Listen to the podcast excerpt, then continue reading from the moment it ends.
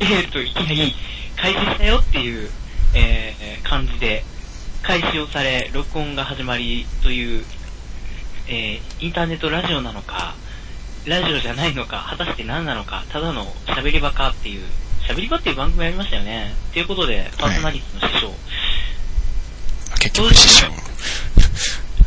まあまあままあまあ、あ。うんちょっと、あの、我らが一言目のデビューが、まあまあまあ、早速グダグダ感が。ぐだぐだくちなみに、あの、まあ、まあまあ、しないけど編集カットできるんでよろしく。一番今のとこしないでしょ。え一番今のとこしないでしょ。まあまあまあまあ。まあまあ、まあそんな感じで、あのー関西人の、えー、カイナこと、えー、カイナこと、 カイナで難しいな。す。 でマニアこと、まあマニア、何のマニアかは言いませんが、マニアことカイナと、えー、師匠こと、なんでしょうね。 師匠こと師匠何 師匠オブ師匠何なんかよくわかんない。まあ、が、の二人がですね、えー、ぐだぐだに、えー、ぐだぐだに、まあ、あの、のんびりとね、はい。はいしていこうっていう、ちょっとした、あの、 まあ、オタク番組ですよね。はいはい。ですね。が目的な、えー、タイトルなし、 つけてください。何も決まってない中で始まったんですけど、まあ、いいつれね。いずれ、いずれは、あのータイトルも決まり、まあ、番組がどういうものかも決まりっていう、それはそれまずいか。まあまあまあまあ。だんだんとね。なんと、まあはい。決めていけたらなっていう番 組を、はい。始めています。あのーえー、とりあえずタイトル音もですね、何もないっていう。うん、効果音なし。あの、ボイスパーカッションしていいよ。ここで、このタイミングで、そう。オタクの番組って言っといて、ボイスパーカー、意味がわかんないです。確かはい。ということで、えー皆さん、えー温かい目で見守ってやってください。よろしくお願いします。に。はい、任せといてね。ちょっと、見守る派見守る方向に行くんですかまあ、ぼ傍観者 A で。いや、だから、師匠じゃないじゃん、それ。えーそれはい。言い方がわからん。 えーということですね、まあ、コーナーは、えーまあ、基本的に、あの、マニアなこと、まあ、オタクなことを、うん、まあ、ちょこちょこ話していければなと。まあ、ただ、あの、番、番組として、まあ、番組なのかどうかもわかんないですけど、まあ番組として大事にしていきたいのは、それの真理うん。ね、まあ、深い内容っていうのをちょっと、まあ、オタク視点で、我々視点で読み取っていこうかなという、まあ、あの、すごくね、あの、聞いてる方からとったらね、誹謗中傷が飛んでくるんじゃないかと。チャンネルでさらされるんじゃないかと。ね、若干の不安感が、はいここ。P 入りますね。P チャンネルの方で。あ、ピーピー、うんうんうんうん。まあまあ、まあまあ、ということでさらされるんじゃないかな。まあ、もうさらされることを祈りつつ、はい。はい、温かい目で見守ってあげてください。お願い します。はい。なんで始めたんでしょうね。 えじゃあなんでラジオを始めたのっていう確かに。話になりますよね。えっと、まあ、あのー、なんでしょうね。うん。 あのー、まあ、いずれ、その自分たちでね、あの、会社を持って、えーアニメとか、そういった制作を、いずれやっていければいいなというところも、まあ、そういう夢を ね、こう持っている、えー二人がちょっとやってみないかと。いうことで始めたっていう、超真面目だね。真面目だね。超真面目だね。まあ、これから始まる内容、決してそんな内容じゃない気がするんでまあ関係ないね、あんまり。まあ、その中でこう皆さんに応援してもらいつつたら、ちょっと頑張れるかなと。やっぱり、意志がね、すごく最近の若者なんで弱いんですよね。本当だよ。うわ、頑張ろう。はいまあはい、そんな感じで、あの、頑張っていかなきゃなっていうところも含めて、やっぱりまあ皆様に応援し、まあ、していただけたら幸いだなというところから、えー始めました。はい。えー、そんなこんななんですが、二人ともね、早速録音の初初日から実は、あの、俺も風邪ひいて病み上がりでという、あ師匠も、そうですね。あ、ちょっとね、本調子じゃないんだよね、まだ。ねまあ、あ風邪ひき二人が、あはないん。で風邪ひき二人で始めたって言われたらもうそうなんですよ ね。本当だよ。 え、ほんと本当だよの割合がすごく多いさ。まあね、ね、いつもはこんな敬語なんて使ってませんけど、まあちょっとね、やっぱり一番最初ということでね、最初だけね。わからないっていうね、まあまあ、ないでしょうね。うん、気づくとないかな。気づくとないでしょうね。う気づいた頃には普通にダブってるだけで、ん、うん、多何が分面、白いのかわからないですだんだん見放さない、見放さないでくださいね、本当に。それ一番ね、大切 だね。そうですね。皆様から見放されるとね、どんどんどんどん凹んでいって、将来いいアニメができなくなりますよっていう脅しをかけてみたいな感じでね、お困前っらたがねくれるのかっていうツッコミをね、たま根僕、ボケツ掘ってるよ。確か本的にお前ら大丈夫かっていう。はい。まあね、そんな二人で。まあ、えっと、同人活動なんかもね、そろそろ始めていきたいなと思ってるんですが、まあ、まだ、え、まだ固まってないんですね。に。そうですね。そうですね。まあ、原作を作るのが、えー私、カイナ。で、まあ、主に原作ですよね。ですね。師匠なんだっけなんだろうね。ちょっと、自分のポジション、大事大事。シスシステム作成ですかシステム作成ですね。まあ、レレビューもやるよ。有名ですね。はい。ちょっと待って、レビューってそう、それ傍観者じゃん。そそんなことない。この、ほんと、参加してよ。ちゃんとね、レビューはあれ、重要です。重要ですねうん。。一人目のレビュー者ってことですね、常そうにそうね。そう。まあ、かっこよく言うと、構成とかね。はい、そうですね。はい全体的なね、はいはい。まとめてくれるとかね。はい。まあ、うち社員500人ぐらい抱えてますからね。 おっとおっおっと とまあ、何も言わないよ。嘘って言われる。まあまあそうですけどね。まあね。ね。はい。まあ大きなね、産業になっていけばいいかななんて思う。まあそんな真面目な話はどうでもいいんですよね。まあね、まあ早速なんかずれてるけどね。 全然てます。あの、産業的な話になってます。そ、そろそろ本編に。えーということで、まず第1回として、まああの僕らもね、いろいろこう、まあ、いろんなアニメを見たり、漫画を見たり、ゲームを見たり、うんうなんんか青春を過ごして、成長していった。なんか寂しい ね。うーん、アニメ見て、ゲームやって青春を過ごしたっていう、なんかパソコンの前で主に過ごしました的なことをね、うん。ダメな青春だね。それはね、あの、反引きこもりだよね。うん。大体ね。そうだよまあ。引まあきっていう言葉なかったもん。インドア派かな、かっこよく言うと。 それもかっこよくないよ、今や。まあ、ね。自宅警備員みたいなね。いい言い方だな給料もらえんのかよ、それ。泥、泥棒来たら逃げるけどね。余裕ないじゃん。全然警備してない。結いるだけ。まあはい。構こんな感じで、まあ、10年くらい前からですよね、大体。まあ、そうだね。気づけばそんなんね。そうですね、10年ぐらい前くらいから、まあ僕らの付き合いもちょうど始まったんですけど、うん。まあ、その、10年ぐらい前の作品とか、やっぱり影響を受けている。うんまあ、特徴、本当に、ね、今、ニートなんて言葉なんて全然流行ってませんでしたね。全然なかったよね。ニートなんて言葉も聞かなかったし、うんそんな便利な逃げ道がなかったっていう。確かに。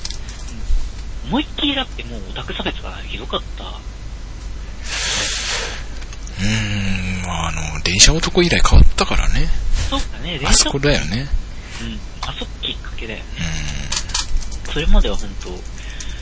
秋葉ってアンダーグラウンドだからね。そうだね、俺は、俺は秋葉一回しか行ったことがないんだけどね。おうまあ、えー、結構ね、この二人は住んでる場所が離れてるんで、はいははい。い。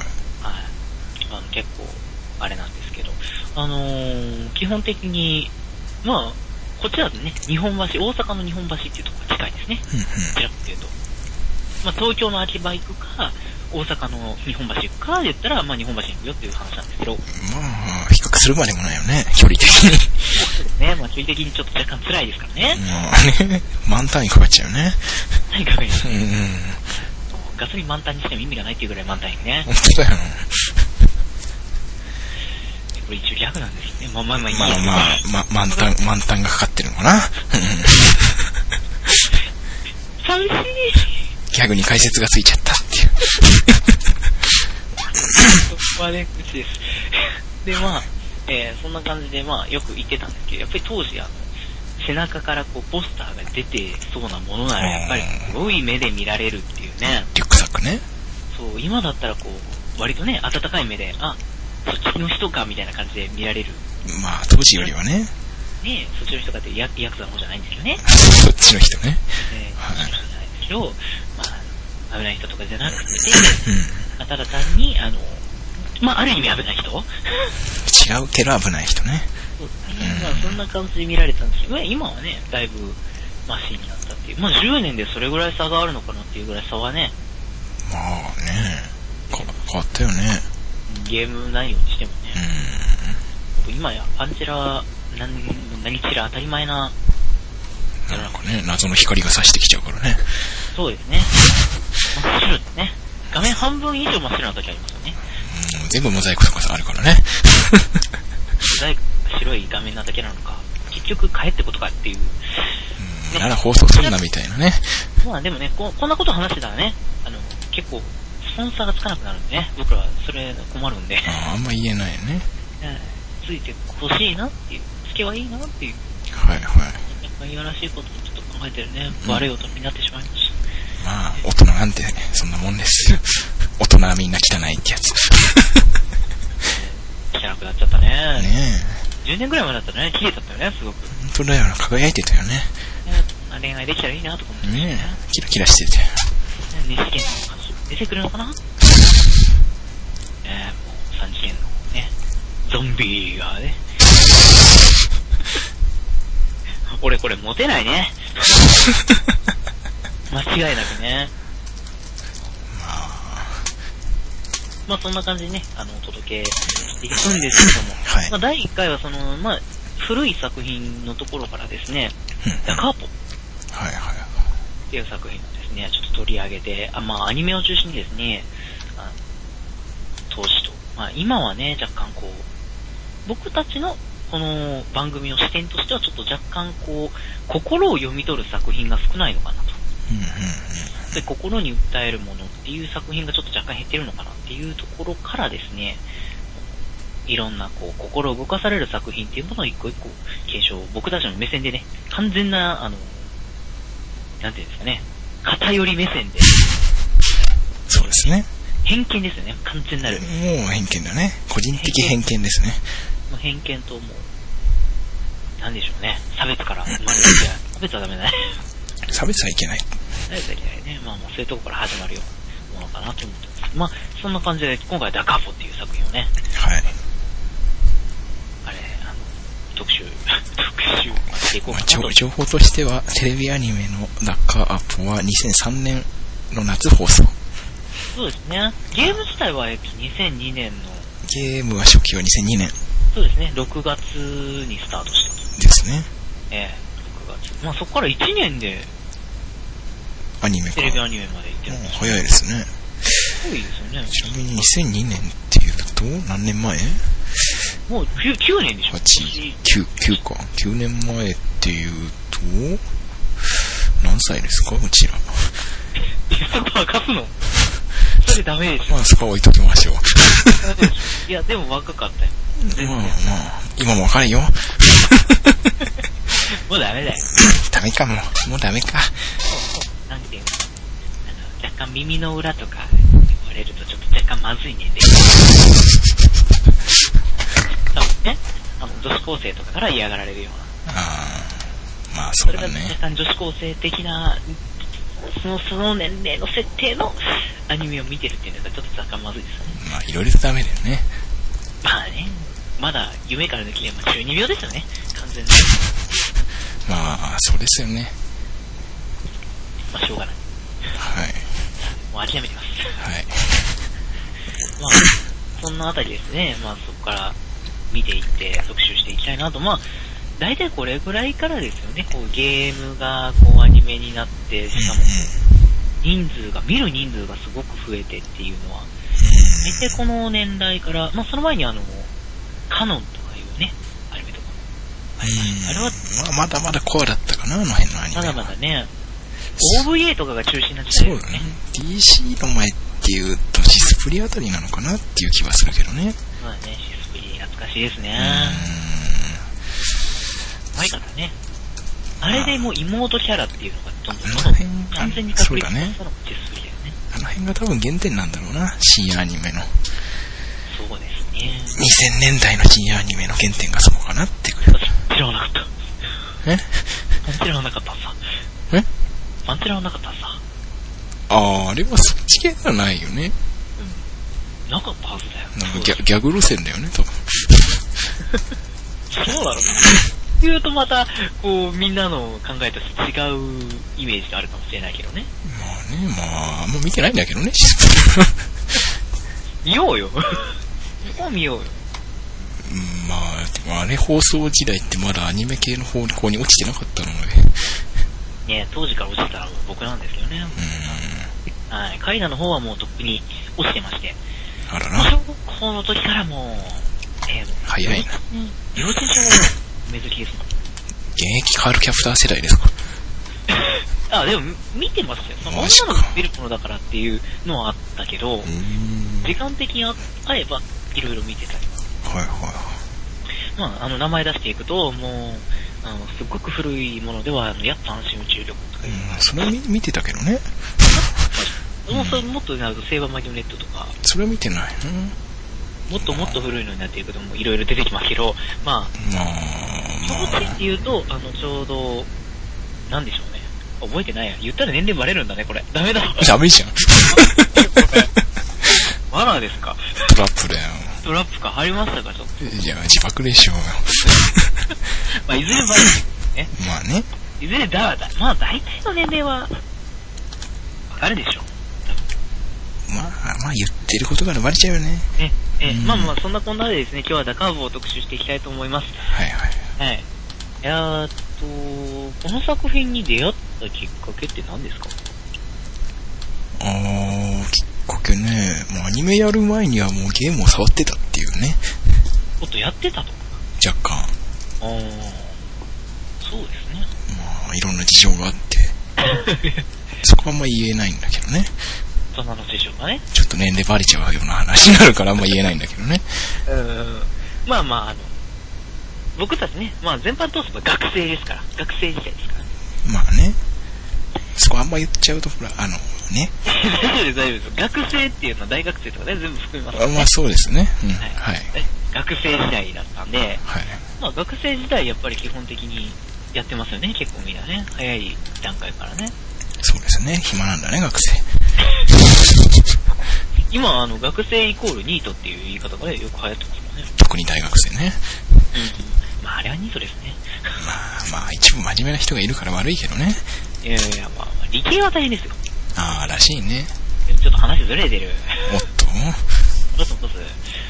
まあ、ということでですね、まあ、あの、サーカスさんが発売した、うね、えー、ダカーポ。んうん。うん。全然ダカーポの話入ってないじゃん、ダメじゃん。もう始まって随分経つのに、ちなみに18分経過してます。これ言うか、ラジオでそれ言っていいのか、 編集できなくなっちゃったね。 バレバレっていうね、これで短くなったらどっかにやれたんだろうなっていう。あらな。そういや、今の部分をカットす る。あ、なるほど。本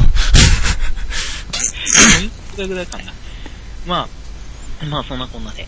はい。えー、まあ、発売されたもので、まあ、ぼ僕は、まあ、俺は何でしょうね。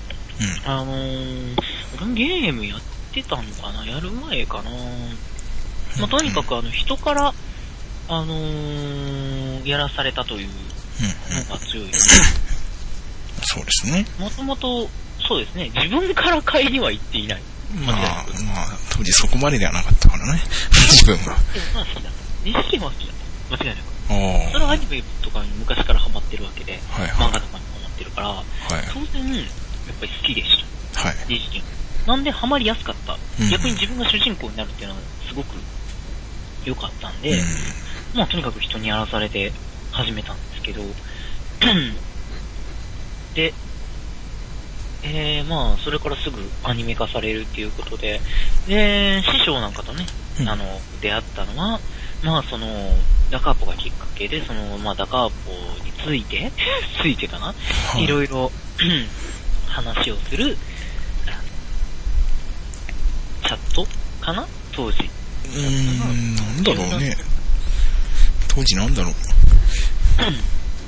なんで、コミュニティですかね。ヤフーのやつだっけヤフーじゃない、MSN だよ。あー、あったね、チャット。で、チャットっていうか、コミュニティでチャットみたいな。そうそうそう。終わっちゃったけどね。終わっちゃいましたうね。ん。割とあれから数年で終わっちゃって。そうだね。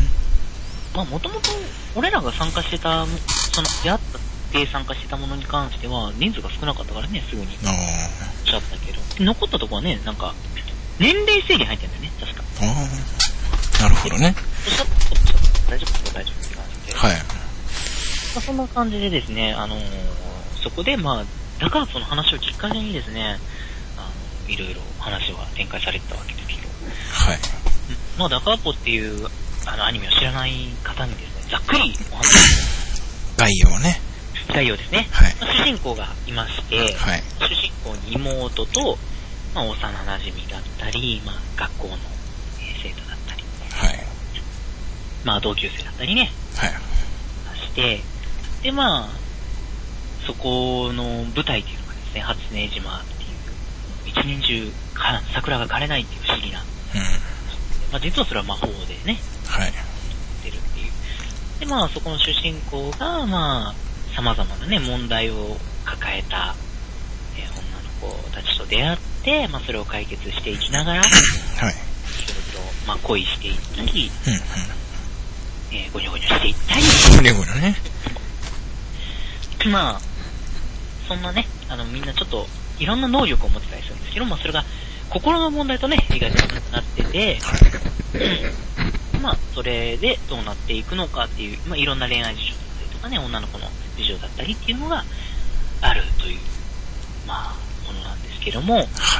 まあ、やっぱり見どころとしては何でしょうね、師匠。見見どころ見どころですかどころとしては何だったんでしょうね。あー、見どころか。おいしとか言わないでくださいね。うーん、80%帽子かな。 割合でかい。まあまあまあ、そういうゲーム原作なんで、まあ好きなキャラ追っかけてればいいんじゃないか な。えーということで、もう誰が好きかっていうのは気づいた人多いでしょうよね。いや、わかんないなそう、わかりますよ、ほとんどの人は。でも当時、当時マコだったんだけどね、あ、そうか。初期は。そうだったね。そう聞いてたな。うん、まあ中の人の事情とかいろいろあるんだけど、まあ、えど、どっからずれたんだろう。ー、うんある県の人ですよね。ある県と名前が一緒のね、声優さんがやってあって。そうだね。ですよね。まあ、そうですね。それがまあ、帽子キャラに移ったっていう、もう名前出していいでしょ。な、なんで、どっから帽子になったんだろ何う。なんで帽子になったんだろうね。放送終わってからじゃないかもしかして。あのね、いい加減ね、あの、ダガーブファンの方に怒られますよ、これ。えいい加減帽子帽子って読むのはやめろっていう。ああ、じゃあなんて呼ぼっか。あ、そうなんかいかにも俺の、俺の誰々みたいな感じで言った方がい い。まああの、えー小鳥さんっていうね、はい。えーキャラクターですね。これが帽子かぶってまして。ですね。どっからか、えー帽子萌えになった師匠がですね、えー帽子キャラ好きの師匠がですね、好きになっていったキャラっていう。そうですね。わけわかんまあ、ない、ね。他にですね、あのはいーこの帽子キャラさんは実は主人公に近い感じなんで、主人公の妹は、あの、ネムちゃんっていう女の子で、えーで、主人公の三女はさくらちゃんっていう女の子はい。ですけども、はい。まあ、そうですね、見どころとしては帽子さんじゃないとは思うんですが、まあ、こんなこと言ったらね、明らかにこう、小鳥さん好きな人がね、敵にブワーッと回るんですけど、まああ、敵増えちゃった。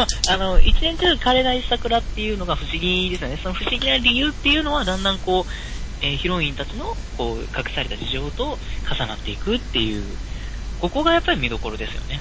一ま番あ。そこだよね。そこがメインだからね。そうですね。うやっぱり昔のゲームとか、まあ、昔のゲームって言ったら、まあ、まだまだ新しいんですけど、ん。うん。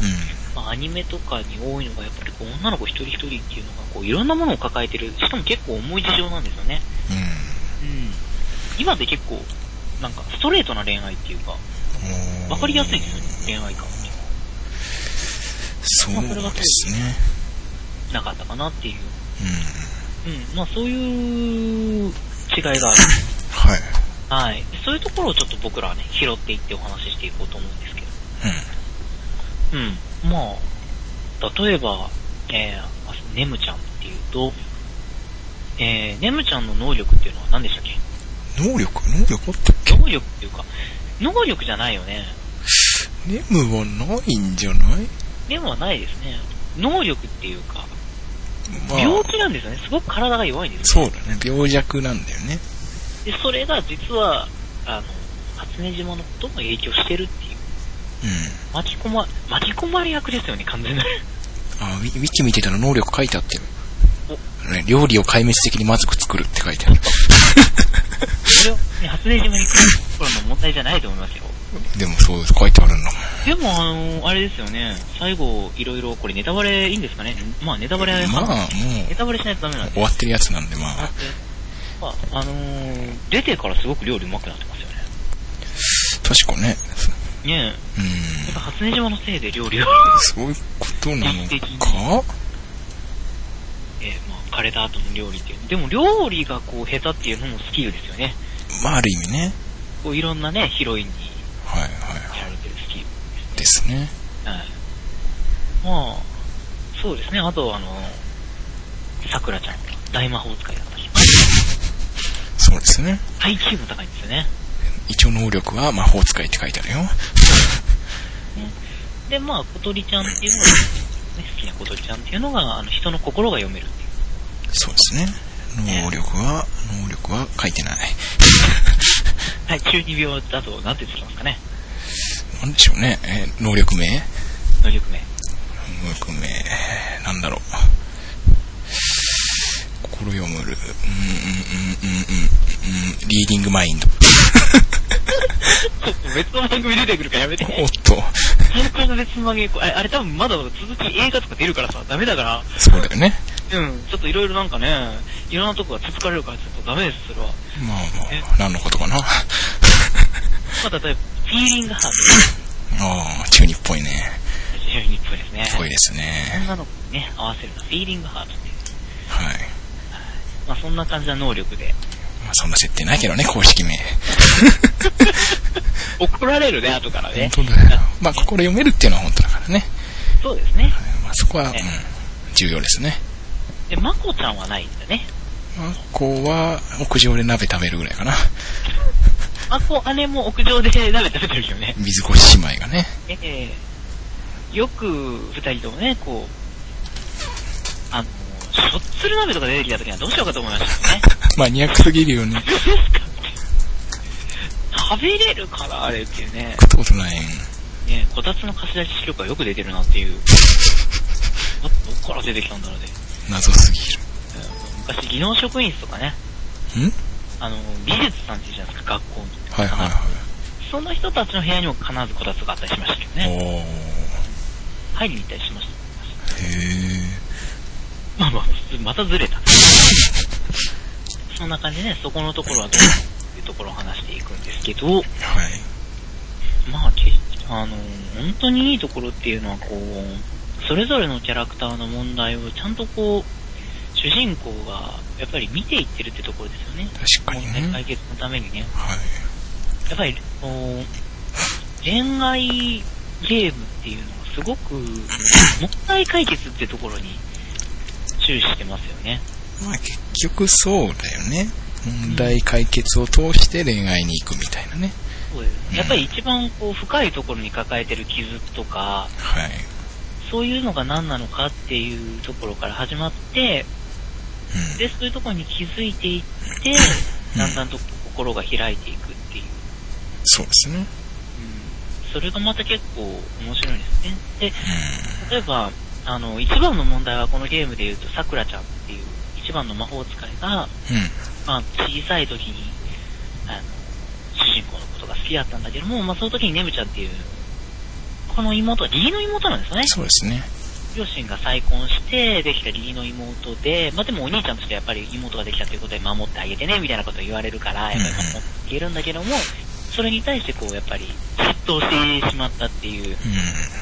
桜ちゃんがいて、まあその桜ちゃんがその、桜を咲かしたわけではないんだけど、うん。桜っていうのがまあ魔法の力でできてるもんで、その、まあ、脳、エネルギーっていうのかなを使って、はいこう、いろいろ、まあ、ねみたいな迷惑をかけてしまったというようなところだったりとか、あとこの桜があるせいで、みんながこう各それぞれの子が能力を持ってしまってる。で、またその能力っていうのも、あのー普通の、なんていうかな、チートじゃないんだよね。そうね、微妙な 能力だよね。っていうことじゃなくて、こう、おとりちゃんであったらすごくこう、自分が相手の心が見えなくて不安だって。あそこも確か再婚ですよね。小鳥おとりちゃんのところも。あー、だったかもね。ねえ、なんかそんなんで、はい。あの、レキ先生、っていう先生がね、あの、そこの学校の先生がレキ先生って言って、そのレキ先生の妹に当たるんですけど、小鳥ちゃんがね。で、その小鳥ちゃんっていうのがやっぱりこう、なかなか、みんなの心が見えないと怖いと、私は愛されてるのが怖いって、すごく子供のながら当たり前のうんうん。気うん。持ちですよね。そこが不安だったところに、こう、助けとして魔法の力が加わったみたいな、ですね。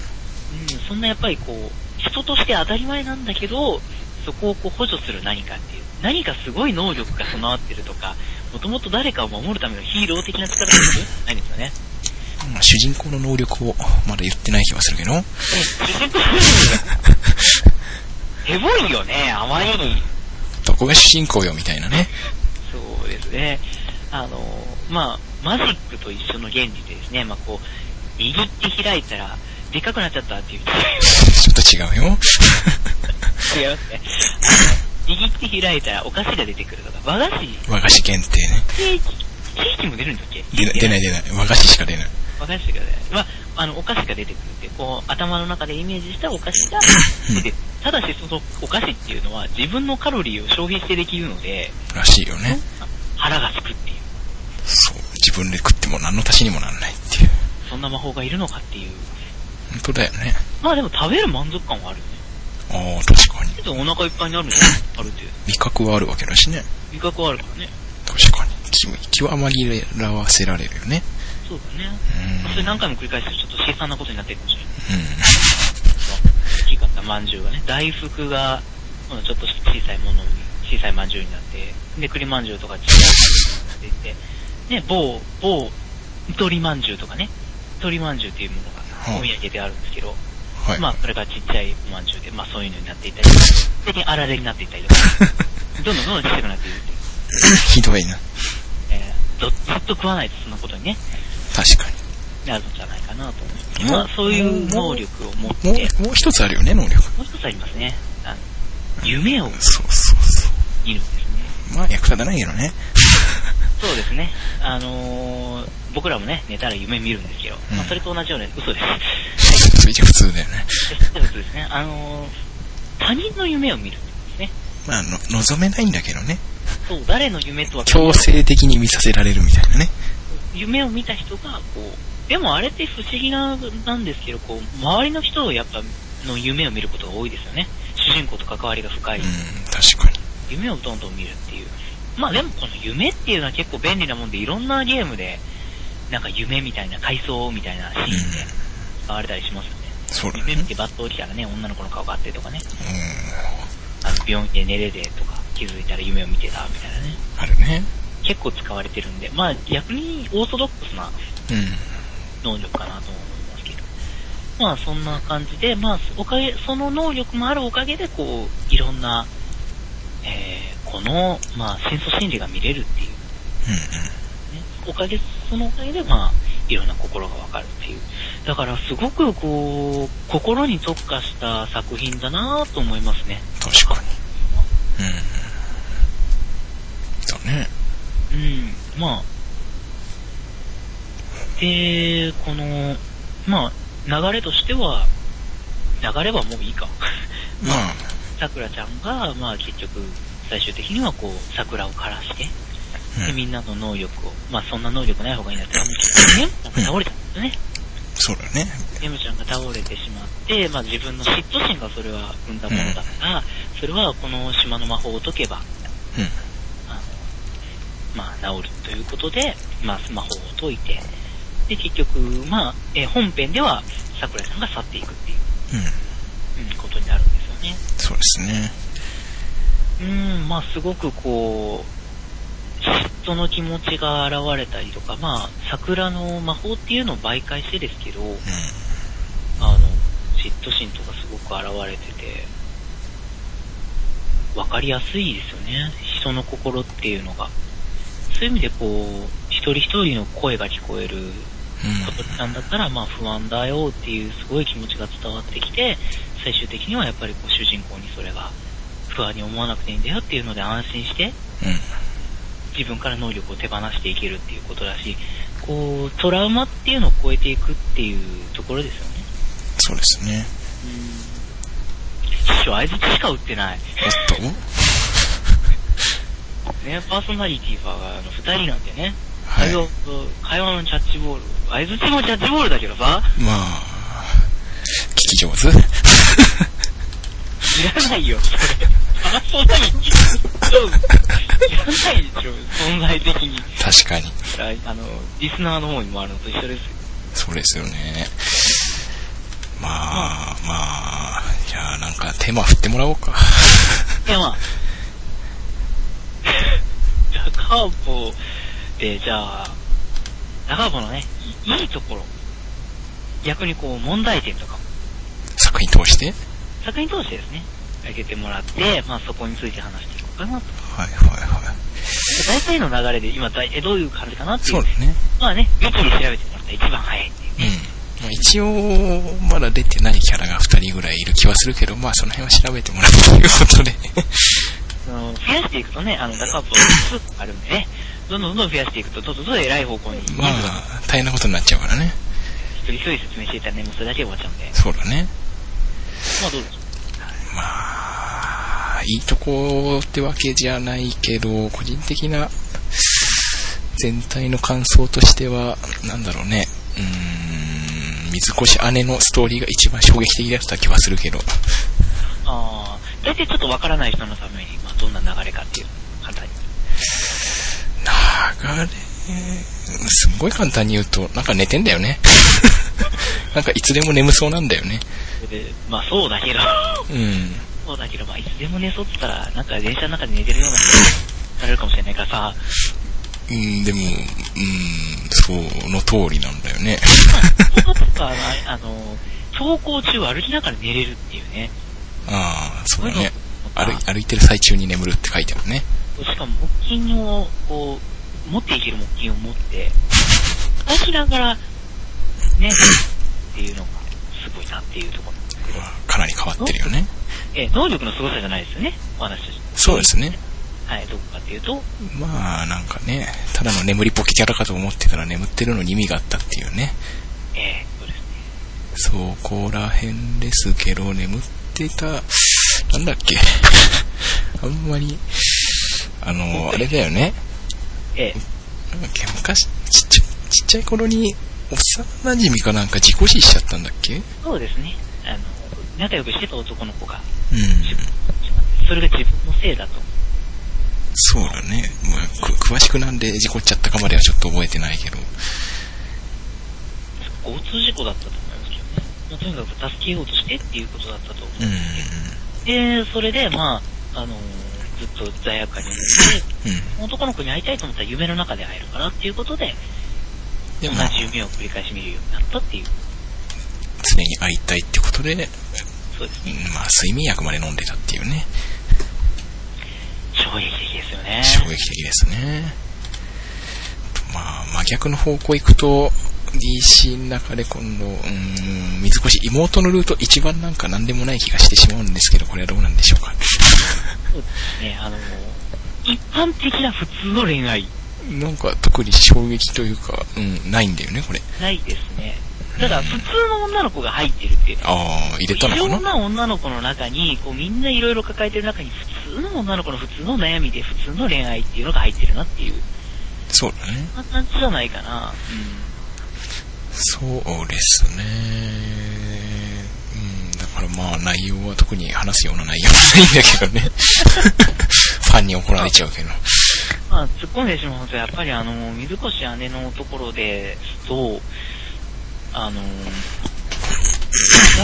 衝撃的なシーンがあるじゃないですか、衝撃的な場所で、あの、主人公とゴニョゴニョゴニョみたいな、うん、うん、ああったね。衝撃的な、あの、タイミングでゴニョゴニョゴニョみうたん、いまなあ、まあまあね。ところを考えると、やっぱりこう、何かに逃げようとしてるっていうのはすごく伝わってきますよね。あうん。何かそういう、何か別のものが求めちゃいけない、まあ本来だったらもうちょっとちゃんとした理由で求めていかなきゃいけないものなのに、あ、うん、ちょっとふわふわした理由で本当に。一番だから、こう、ファンの人には怒られるかもしれないけど、軽い女性って言ってしまったそうですよね。うん、そ結うね局誰でもよかったんじゃないか、主人公も不安に思ってますけど、はい。誰でもよかったんじゃないかっていう、誰かその代わりがいればよかったんじゃないかっていう、そういう風にしてどんどん逃げていってしまったっていう、睡眠薬飲んだところがもうやっぱりそうですよね。逃げだよね、完全完全に逃に。げ。うん、そこをやっぱり主人公が助けていくっていう、一番だからこう手首に傷がありそうなあ人ね。あ、だね。一番そういうことを考えたんじゃないかっていうのが水越の姉っていう、姉ですね。萌えさんですね。そうですね。なんで今まで名前が出てこなかったのなぜ姉と妹っていう。えー、まこちゃんですはい。ね。姉の方が萌えさん。はい。そうです。まあ、俺がやっぱり一番衝撃的だったのは、うやっぱりあの、すごくこう、桜を選ぶか、ん。レモンを選ぶかっていうところがすごくやっぱり、うん。まあ、その二人のストーリーは、二人で一つみたいなとこあるからね。そうだね、あれは本当に二人で一つそうだね。ね、うん二、人がいないと意味がないっていううん。ぐらい、あのー本当に好きだった気持ちが素直に、こう、うん桜のこの魔法っていうのは素直なんですよね。この足りないところを補うっていうそうだね。すごく素直に能力を付与するんで、そういったところがこう、こうみんなに素直にこう提供されてしまってて、うん。で、桜のその嫉妬心っていうのはすごく素直なんだよね。そうだね。うん。素直な嫉妬がそこまで追い詰める。これって結構リアルにでもこう通じるところがあるんじゃないかなっていうのはすごく思ってて、で、そういうところがこう、入りやすかったり、結構すごく感情移入しやすいし、うん。で、それがこう、ネムちゃんを苦しめるきっかけになって、で、結局主人公が自分を選んでくれたら、それはそれで多分解決するんだよね。嫉妬心がなくなるから。そうだね。とりあえずはね。ただその、うまいなと思ったのは、うんやっぱり桜が諦めることによって、桜が全部枯れる。うん。で、桜が諦めるには確かにそれしかなくって、そうだね。枯れたっていうことが、その、一区切りついたっていうことにすごくつながって、その寂しさっていうのが、あの、その、桜ちゃんの気持ちの寂しさっていうのが、こう、島全体にこう、包まれていくような、そういったところがやっぱりすごく心の、どうその、桜っていうのの表現としてうまいなっていうのは。うん。うん。そうだね。うん。あと、あとはなんだろう、あの、ネムちゃんの方のストーリーにし、逆にその桜ちゃんが OK だとしても、こう、ネムちゃんはネムちゃんで夢を持って、こう、看護師になりたいっていう夢を持ってね、うん。うん。やっぱりしっかり歩んでいけるっていうところから見ても、やっぱりこの二人っていうのがすごくこう、お兄ちゃんへの思いやり、うん。うん。そうだね。主人公を思って、主人公のためにっていう愛情の形っていうのを一番出してるのかなっていう。確かに。一番純粋なんだよね。そうだね。本当に一番。純粋に思ってる感じだよね、その二人は。そうだね。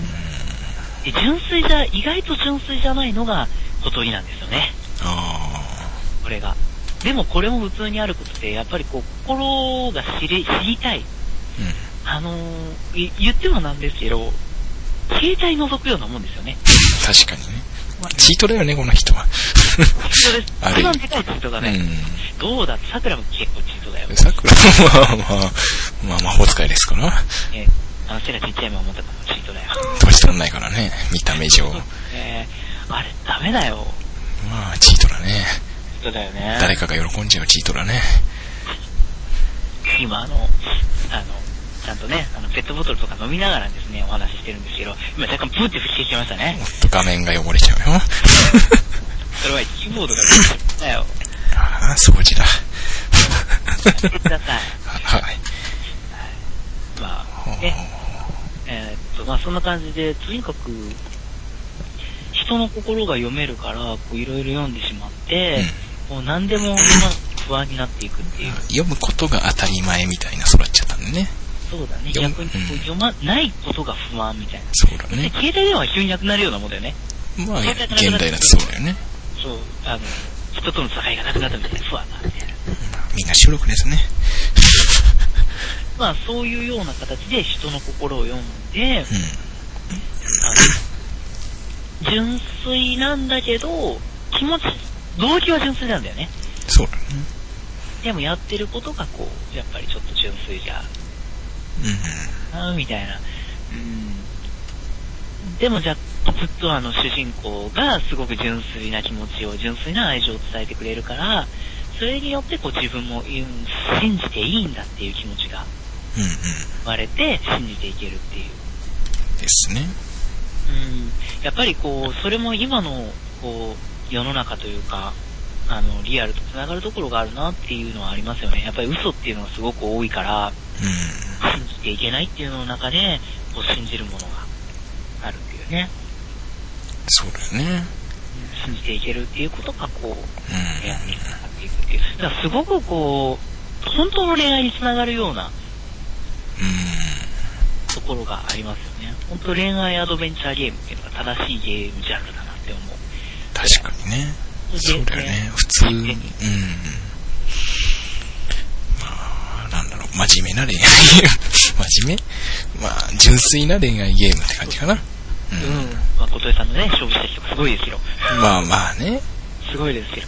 まあ、とんでもないけどね。あれはやられたよね。おっと、みたいな。 そうだよね。やるな、この人。まさかのね。まさかの。はい。やるじゃんっていうね。ほんで、まあ、僕たちはね、七尾さんのね、映画、大好きなんで。そうですね好。きですよね。もう、今も好きですけど、今はあんまり見ないんであれですけそど、うもだのすごいね。好きですよね。本う当ん。に、女の子らしい。あの当時珍しかったよね、あそこまで女の子らしい女の子っていうか。確かにね。すごくこう、女の子っぽい女の子で、可愛らしかった。うん。っていう。まあ、ここに出てきてないですけど、あの、他にみはるちゃんだとか、うん。はいはいはい。はい。出てくるんですよ。まあ、この子もね、いろいろ能力をまあ、能力っていうか、ね、なんかすごい話だけどね。ダメに仕方なくみたいなねう。ん。まあ、ロボットなんですよね。そうですね。ロボットで、本人は出た日みたいな。はい。でも、うん。あこれからのことに繋がっていくのかなっていう。ある意味衝撃的だけどね。まあね、ロボットですかってあ、てか全米みたいなね。そこかよ、みたいなね。びっくりだよ。まあ、あの、全枚理解してそこまで動くのかっていう。まあ、まあ、動いてたものもあるんでしょうけどね。まあ、昔の人形とかね。そうだね。うんまあ、そういう風なものもあったりなかったりで。まあ、本当にこう、心に訴えるものが、それぞれ一キャラ一キャラが本当に、こう、重い言葉を持って語りかけてくる。本当に、あの、始める、まあ、こっちの世界にね、どっぷり浸かるきっかけになるにはすごくいいうん。うん。ですよね。だね。基本的にこう、やっぱり二次元の世界っていうのは、純粋で、純粋でいれいられて、純粋な愛情を持って、純粋な恋愛ができるみたいな。まあ、何を純粋というかっていうところにもなるんだけど、うん。まあ、でもその根本だよね。まあ、そうですね。まあ、まあ、言っちゃえばあれじゃん。現実からの逃避じゃん。そう言ったらおしまいでしょ。うん、でもまあまあまあ、そういうもんですからね。まあね、アドベンチャーゲームね。シミュレーションゲームだよね。そうだね。 まあ、これからのゲームがもっとリアルになっていってね、どんどんどんどんなんか人間と近づいていったら、まあどうなのかなっていう若干のね、こうウキウキ感と、不安感と、ちょっと怖いね。えー、ちょっとハマりそうだよね。帰ってこれなくなっちゃう人が多発するかもしれない。でも今はすごいですよ、今のゲームっていうのは。あの、3D おー。使ってるんで、 3D のこう、形っていうか、いろんな形がリアルなんで、まあ、まだまだ進化するジャンルですよね。なんかいまあいろんなそれ、いろんなデバイスも開発されてるしね。うん。タッチパネルじゃ済まないレベルになってきてるからね。まあタッチパネルどっかタッチしてんだよっていうね。 3次元でタッチできるとかいうのもなんか開発されてきてるからね。それどうなんだろうね。うん、なんか、タッチすると感触があるみたいなのもあるね。それどうですか、なんか恐ろしい未来が待ってるよ。えーまあ、あの、一番転用されるのは、ゲームとかにも、あの、多分アクションゲームが一番最初でしょうね。うん、でもよく言われるけど、その科学技術の発展って、まあ残念だけど戦争で発展するわけじゃん一番発展。で、もう一個か、パソコン系の技術ってやっぱエロで発展するんだよね。ブルーレイとかもあれ、エロビデオで結局発展したところでかいから、ああ、そうだ。結局そういう方向は重要なんだよね。あー発。展のためには。発展のためにはね。だってその、うちもだけどテレビとかの画質こだわるのっていうのも、やっぱアニオタとかそうなるじゃん映画オタクとかもいるけど、うん。結局、まあ、そっち系のオタクの人たちが、引っ張ってるところあるからね。まあ、何してもオタクを引っ張ってるよね。どの世界に、ジャンルにしても。そうだね。どのジャンルもね。どのジャンルもね。うんあのまあ、例えば、バイクだとかうんうん、車だとかいうのも、あれも、まあ、一種のオタクですからね。まあうね、ん。わかんないもんね、うちらみたいな。 ババイクのこと聞かれてもさっぱりだからね。そうわかんないよっていうね。うその、まあ、オタクがやっぱりこう、先端を引っ張っていってる部分もあって、で、特にあの、ウェブサイトなんてそうですね。ん。ウおーェブサイトなんて言ったらもう完全なエロ系で、うんあのエロが引っ張って、こう、どんどんどんどん進化していったっていう点もあるんでうん。、あるね。うん。あのー、で、いろんなこう、映像チャンネルとかもありますけど、まあ、それも最初はね、結構、エロはね、うん。みんなのコミュニティ手前に、やっぱりこう、そういう何かアニメだとかそういうのを見たいなっていうのが最初にあるわけで、音楽聴きたいとかうねん。。だから音楽もやっぱりマニアっていうか、オタクですからね、音楽好きっていうね。そうだね。ですから、まあやっぱりそういったところでどんどんどんどん広がっていくのかなっていう。うん。もう僕たちはですね、こういったあの、ゲームを通して、やっぱりこう、いろんな人に気持ちを、心をうん。伝えていけるのが、恋愛ゲームだったり、まあ、小説だったりするんじゃないかなと。例えば面白いだけとか、謎な感じなだけとか、そういうんじゃなくって、やっぱり文字で紡ぎ出すもの、えー言葉で紡ぎ出すものっていうのはやっぱり心に伝わる、もう音楽とかと一緒なんじゃないかなっていうあジャンルとしては思ってるんで、まあ、そこのところをこう、いろいろ、まあ、いろんなゲームとかいろんなアニメとかを見つつ、どういう風にして表現していったらいいかも含めて、うんまあ、その表表現方法も考えながら、あの、まあ、小説にしていったりとか、えー、ゲームにしていったりできたらなっていうところから始まってるんで、そうですね。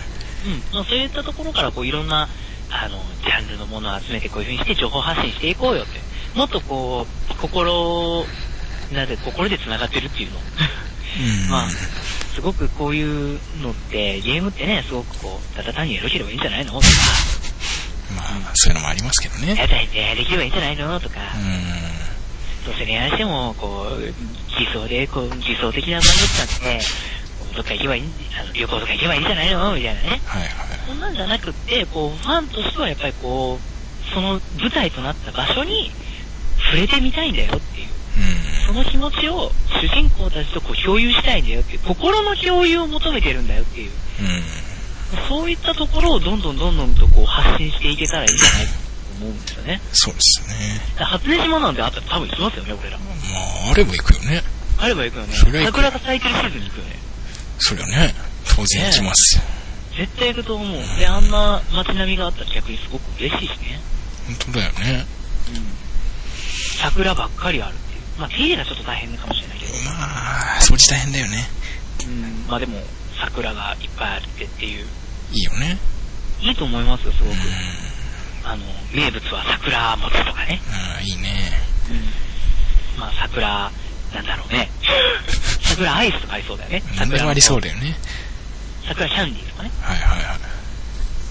まあ、そういったところから、あの、おそらく、あの主人公の幼馴染の桜っていう名前が、来てるんでしょうけどね。まあ、そうだ ろうね。うん、まあそうだと思う まあ、それでさ関係ないって言われちゃ困るけどね。からね、あの、迷惑なんですけど、みたいなね。桜の花とは別に関係ないんですけどとか言われちゃってもね。ちょっとね、あの困りますけど。うんまあ、そういうところじゃなくて、こう、やっぱりこう、いろんな、あの、作者さんのね、やっぱり心を、こういうところを伝えたいとか、あの、こういう気持ちを伝えたいとか、まあ、うんそういったところをどんどんどんどんこう、見ていけたらなと思うんですね。まあ、第1回は、ダカーポということで、はい。なんかダカーポの、なんか、ストーリー展開だけ話終わった気がするんですけど、いやーでもまあ、うん、そんなもんじゃないかな。うもっと深く話せるでしょ。ーん。緊張か緊張かちなんょ、だちょっとね、ララグがある よね。ラグっていうか、何のラグだよ。ちょっとふ 古すぎるところが。タイムラグと、うん、完全には覚えてないっていうところが。だまだですって8、8、9年前ですよ。そうですね、もう9年前ですね、発売が。うん。ね、9年前の夏ですね。夏に発売されるゲームって多いですね。そうだね。やっぱり夏ってこう、恋の季節がいいじゃないですか。こう、うん奔放的になるみたいな。そういうのはこう夏に出した方がこう、恋愛も、そう、二次元だとしても、うんやりやすいのかもしれないなのかなうですね。ーちょっとデータとか出してみたいですね。ん。あああの、ゲームが結構アニメ化されてるとか、冬に出したものはあんまり出てないとか、あ、確かに。何かしらありそうだよね。 4月とかってやっぱいいと思う。 4いろいろ月ね。あ色々春だしね。桜咲いてるしね。まあそんな感じでですね、第1回はダカープということで、まああの、スタートにちょうど持ってきたってだけなんですけど、まあいろいろこういったですね、あの、もっともっと深い話、うん。あこういう、ちょっと今日は軽めになりましたけど、今回は。第1回目どはう動詞がなかったせいかもしれないな。いやいるでしょ、小鳥ちゃん。ちょっと帽帽子についての語りが足りなかったかな。あ、全般的に小鳥さんだったという方のね。あじゃあ、次回は小鳥特集。 というね、えー、次回はお送りしたいと思いいやいやいやいやいやいます。あの、まあね、あの、いろいろ一つ一つ話していくと、あの、小鳥特集やった方がいいんじゃないや。本気で本気で。そこまでいけるかっていう。えーと、あと15分延長してます初回なんで。 延長ですか若干小鳥さんのことについてちょっと話してみます。そうですね。まあ、あの、小鳥のすごいところっていうのは今、今一つ、あと、まあ、あの、真面目に思い出しまして、おう。あの、主人公に告白するとき、いろいろ難関があって、それを超えていって、主人公に告白するときですよね。まあうんうんもっとその後に難関を超えていくんですけど、主人公に告白したのが、すごくこう、女の子らしいっていうか、男、男らしいんですよね。男らしいね。あの、全生徒の前で、あの、小鳥ちゃんっていうのは、もうクラスで一番クラスっていうか、学年、学校で一番可愛いのか。うん。まあ、マドマドンナってやつですよね。そうですね、マドンナなんで、はあいの、テコンテストとかして優勝しちゃうっていう。うんうん。ね。だから、それに惚れられるって言ったらよっぽどのことなんですけど、えーその小鳥さんが、あの、コンテスト、美少美少女コンテストをやって、それで優勝して、優勝コメントで、全生徒の前で告白するっていう、ね、そんなバカなって。すっごいことを成し遂げるんですよね。ありえない。ありえないですよね。すごいよな。本すごい勇気だと思うんですよ。ものすごい勇気 ですよ。当だよ。真似できないよ。あれあれは心読んでたらストレートに来てるのがわかりますね。逆に心読める立場だったら、小鳥ちゃんの。あ。ああ。ものすごいストレートに大真面目に、こう、バッて決めてきてるんだなっていう。そうだね。まあ、そういう性格なんでしょうね。うん。サバサバしてるよね。してるあね、確かに。その彼氏の携帯覗いたからって、ぐちゃぐちゃ言うの。うん。まあ、必要ないと思ったらなんか自分から去っていくような。ああ。確かに。そんな、なんか寂しいというか、儚い性格っちゃ性格。さっきすごく悪いように言いましたけど、儚い性格っていう面もあるんですよね。そうだね。だからそういったところをこう主人公が信頼を得ていって、信用をさせていって、でそんなことしなくてもいいんだよって、本当君だけしか見てないからねっていうようなはい。ことになっていく。いやもう本当にだから深い、もう心根の深い、深いとこまで、生い立ちから、その子の考えてきたことから感情から全部入って深い深いところまで入っていくゲームはこう、やっぱり恋愛ゲームの良さですよね、それが。あー確かにね。友達だったらそこまでやっぱり入っていけないじゃん、ある程度まはあ、無理だよね。 触っちゃいけないみたいな、特にリアルでもさ、そうじゃんか。まあ、むやみに深いとか触れないよね。そうだよね、やっぱりうん。。ただそういったところがこう、あの、恋愛だからこそ、うん。やっぱ相手のことをもっと知りたいと思うし、深いところ深いところ知っていくっそうだね。ていうのにつながるんで、まあ、やっぱりそういったところが、えー結構、あ恋愛ゲームの良さで心が伝えられるっていうのの良さなんじゃないかなっていう。うん。まあね、いろいろね、三次元がね、こう汚いこと言う中 で、綺麗なことを伝えられるのは、二次元しかないのではないかという。そうですね。で、帽子だっけえ、帽子だよ小鳥の話だ帽そうだよね。子だよチャームポイントのある帽子は親からの勧めで所属している聖歌隊のものでありって書いてあるけど、じゃあそれ聖火隊の帽子だね。帽子集めが趣味であるって書いてあるけど。で、サムラス集めの趣味じゃないっけ ある意味。あれ集めてないでしょ、別に。そっちから集め始めたよ、あれ。これもいいんじゃないあれもいいんじゃないあれ、そうだっけまあ、二人も集めてそうですよね。まあ、いっぱいありそうですよね。ありそうですよね、正う直。ん。そ、なんか、大胆なのがいっぱいありそうだよね。そうなる前からこう買ってあったみたいなね。なんかね、もともとね。もともとありましたみたいな。そんな感じがしますよね。どういうこと なく。恐ろしい子ですね。そういうことですね。帽子キャラはそんな細かいなのかいやー、帽子キャラって、おとなしい系じゃない結構。イメージと して。だから、その、なんていうか、今もとないけど、実はみたいな。実は大胆みたいな。だあから、帽子も隠してるものじゃん。要するにー。そうだね。帽子も隠してるもので、なるほど。帽子を脱ぐっていうのはどういうことかっていう。そういう意味があったのが帽子。あゆみすぎだよ。明らかに。作者そんなこと考えてませんって。考えてみたみたいね。あーこの帽子も奥が深いね。まあ、ね。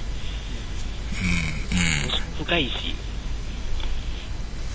働かなきゃいけないんだよ。普通のキャラってなんだ一体。帽子って大さじでこう、なんか普段被ってるみたいな。ヒロインがカツラってどういうことですか違うみみたたいいな。だから髪型が違うんだよ。な。なんで変えてるんだよ。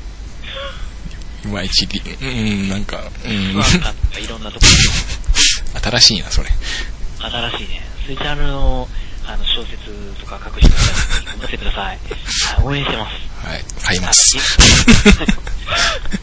喜んで買います。はい。あの、はつら、え、いや、はつらは買わないよ、俺。いや、いや、カツラ、もうわけわかんなもい。う、まあ、買うかもしれないけど。まあ、当俺然。は買わないよ。あれ俺は買わないよ。おかしいなはつらは買わないよ。おかしいないや、まあ、帽子の方がいいけどさ。いや、出たら、まあ、じゃあ、じゃあ、ぜひ。帽子取ったらハゲでしたとかね。うなそれ。ハゲヒロインって。やだ。はつらない、それ。やだな、それ。いや、でもそのハゲがいろいろコンプレックスがあって深い話につながるんだ。確かにまあ、心の深い悩みを解決していくことにはなるけど、そうこれで行くしかないよ。なるけど、あの、なぜかいつも帽子かぶってるっていうヒロイン。まあ、めぐれ警部かよって。いや、めぐれ警部今いますよ、いろいろ帽子かぶってるキャラは、父さんとかね、ああ、確かに。えー、父さんとかね、いますからねい、ますね。いますからね、事件とかね、そうだよね。あれ帽子ないと打てないからね。あまあ、あの、あれで調整してますからねら、しいですね。まあ、それは、あの、別段ですけど、とまあ、まいう形でね、いろいろ出ればいいかなとも思いますけど、あ、はい。えーまあ、そんなこんなでですね、話はどんどんとずれていきまして、えー深いところにも今日はまだ触ってないんじゃないかなと若干思うんですけど、まあ、もっともっとね、あのー深い話を、えー一つ一つの話をですね、深くやっていければいいなと思うんですけど、次回は何しましょう何がいいんだろうね。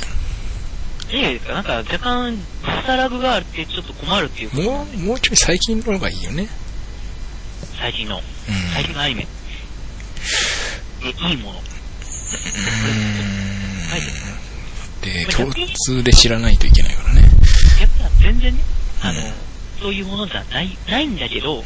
逆に深読みしてるっていうね、それもありだよね。ではありますね。はい。深くないけど深読みしてみるっていう深ね。読みしてみるみたいな。すごい単純な、なんつうのかな、10分、3分アニメみたいな最近ありますよね。ありますね。で、そんな感じなんだけど深読みどんどんしていくみたいな。うん、ありですね。どこまで深読みできるか。なかなかハイレベルだ。はい。なんで、何にしましょう次回。うーん、なんかありますち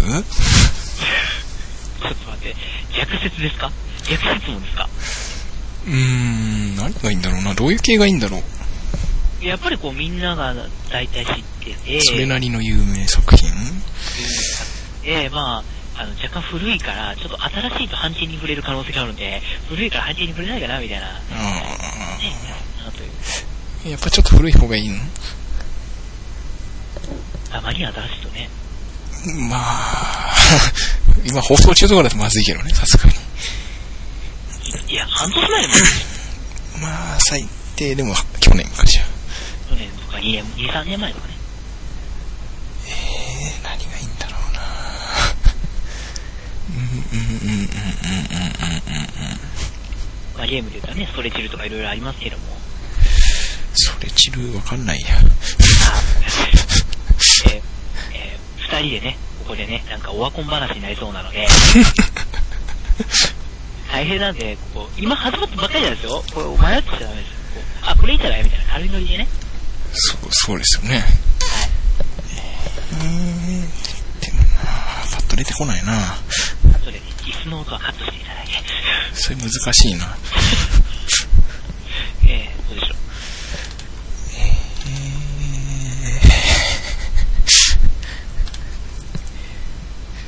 いやー、意外と難しいですよ。えー、どのぐらいですかそうですね、えーっと、有名どころ、有名どころ。有名どころで触っちゃいけないとこっていっぱいあるもんね。有名なのはダメかもしれないけどね、全部。逆にね、うんうん、逆にね、こういろんな意見がありすぎてね。そうだよね。じゃあ、えー、なんだろうな。ラルエの世界。もう、DC と同レベルの古さだけどね。あれ、相当古いから、あれ。古いよ、あれ結構。そうか。正直 DC よりも覚えてないかもしれない。まあ、あの、師匠が好きなものでもいいですよね。その、俺がそれ、あの、知る、知ってるんで結構、結構広く知ってますから。えー、そうだな。まあ、悩んでる、悩んでる時間カットです。まあ、無音食ってもしょうがないからね。放送事故だよ。完全なる放送事故だよ、それ。本当だよね。喋んないと意味ないよ。どうしましょうかね。そうすると、まさかのアスラクライン。 え、いいですね。あくらくらいじゃあ行ってみましょうか。あれ結構深いですよね。そうだね、結構、結構長い話だけどね。長い話すぎて、また、続きで終わらないかという若干の心配が。知名度も微妙な気はするんだけどね。知名度微妙ですね。まあでも、知名度微妙なのもいいんじゃないですか結構。まあ、それはそれね。ドラゴンボール語るとかよりは全然いいと思いますよ。 無理だよ。いいです。さすがに無理だよ。それは無理です。狼隠しとかもありかもしれないけどね。おう、発作アニメですね。そうですね。じゃあ、狼隠しで行きましょうか。行ってみますか。これはまあまあ新しいですからね。新しいですね。 2010年かこれ、去年意外と人気ないよね。全然人気ないね。いいのかそれで。これ人気出るのかこの番組人気出るのかそれで。え、じゃあ人気作品扱っちゃう出る。自自爆覚悟で。ところに通される。ね今のところご迷惑かから。え、軽音とか。いや、防音にしといた方がよかったんじゃないかなえ防音にしといた方がよかったんじゃないかなけ、KP みたいなね。怪しいから。P は怪しいから。P は K ゴゴニョゴニョみたいな。そうですね、シェイプ。あの、こう、ハウグにもいるみたいなね。まあ、まあダメですけどね、軽音。かダたメかわ語るわけにはいかないですけどね。そうですね。語っちゃダメですよ。あれはもう、純粋に楽しんでもらうような。そうですよね。えーまた、あのー、近々ね、アリアとかもね、うんああいうゆったりなものもね、話できたら、いいですね、アリはい、いいですね。今、アリアのチームがね、あの同じものを作ってる、同じような、なんかふわっとしたね、アリアを作ってる。やってますね。終わったら、終わったら、終わっていろいろ済んだら、そうですね。えーお話できるんじゃないかなとか、ちゃんと見ときますよ。はい。はい。えー、絶賛放送中でございます。まあ、ぜひ見てもらいましょう。ということでですね、もう、はためた、実はこれ台本ないです。はういん、。当然。じ ゃなくてですね、これ台本ないですよ。あの、大体これのことを話しましょうねって始まってるのなんです、僕もはためてめちゃくちゃなんですけど、まあ、えー、ラジオとして成り立っているインターネットラジオとして成り立っているのは果たして皆さんに聞いていただけるのかどうかと、はい。すごくそういったところがですね、不安不安な、えー、まあ、運営になっていきますけども、えーぜひぜひ、あの、気があるので、続けていくので、えー、はい。千里の道の一歩からということでね、ですね。はい。これあるアニメで、なんか歌になったりしますしますけど、歌に、歌に。あるんです。は、はい。千里の道の一歩からって言ってるところがあるんですが、いまあ、これは知ってる人は知ってるということで、まあ、これはあれで、あの、千里の道の一歩からね、本当に、あの、一心一歩で、はい。えー、一個一個やっていきたい。大体そうですね、週1回から、えー、2週間に1回ぐらいの更新ですかね。まあ、そうだね。はい。ぜひぜひ、あの、この番組では、 あの、皆松さんからのご意見ですとか、えーご感想ですとか、えー誹謗中傷なるべく、あのへこみますので、 非常にですね、ナイーブなオタクなので、 胃が痛くなっちゃう。なくてナイーブなんでね、そうだよね。えーまああの、ひまああの、どうしてもね、こういうとこは許せないというところは言ってもらいたいんですけど、はいまあ、そういうところもちょっと考慮しつつですね、まあ続けていけるものがやっぱりできたらいいなと思うんで、皆様からのご意見、ご感想ですとか、あとですね、あの、こういう楽曲を、あの、使って、みたいな、あの、ありがたいお話があればね、ありがたいです。はい。あの、曲とかないんで、はい。アップミュージックさえないんで、はい。 BGM 欲しいですよね。ちょっとね、欲しいよ教えていね。ただけるなら。うん。 BGM だとか、あとは、ゲスゲスト、かんだかんだかんだ、なんでもないよ。んゲスト、ゲスト出演ね、はいしていただける、まあ、方だ ったり、はい。あとね、やっぱりあの、この番組のですね、あの、ブログなんかもね、作っていきますので、あの、そこに載せるあの画像だとか、えーあの、キャラだとか、作っていただけたらものすごくね、嬉しいなーなんてずうずうしいこと ね、あの、して遠回しにお願いしちゃってるね。嬉しい発表をですね、はい。重大発表という形でね。ちょっと待って。はい。はい。まあ、ぜひぜひお待ちしてます。はいと。いうことで、第1回、あのー、ザカーポ、特集したということで、まあ、ぜひね、あのー今回は、あの、第1回目なんでグダグダしてしまいましたけど、もっと詳しい内容なんかね、こういうところをもっと特集してほしいとか、いうところもすごく皆さんあると思うんで、そういったところはですね、あの、これからですね、あのやっていけたらいいなと思うんで、コーナー別にね、また分けていきながらやるっていうことも考えてますそうですね。はい。あのー、ぐだぐだしないように、ぐだぐだが目的なんですけど、えーぐだぐだしないように、はいえーあの、やっていき、いけたらなと。思います。そんなこんなで、最後、カミカミでした。 そんなこんなで、最後、カミカミだった、えーパーソナリティの、えーカイナと、相づちばっかりしてたあい師匠です。 なんで、このぐだぐださは、そして、あの、素人感丸出しなこの間合いがね、ほんとね。はい、たまらない人にはたまらない。何のマニュアルだよ。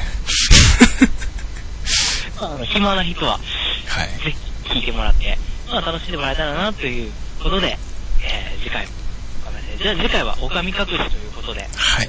まあね、それの、あの、何か、こう、そう いうのがあれば、多分あの、今度の収録は早いですよね。早いんで、こう、なかなか、取り上げれないかもしれないですけど、一番にこう、レッスンしてくれた方は、もしかしたら、あの、取り上げてもらえるかもしれないということで、話で出てくるかもしれないということで、ぜひぜひ早い皆さんのレッスンを、そうですね。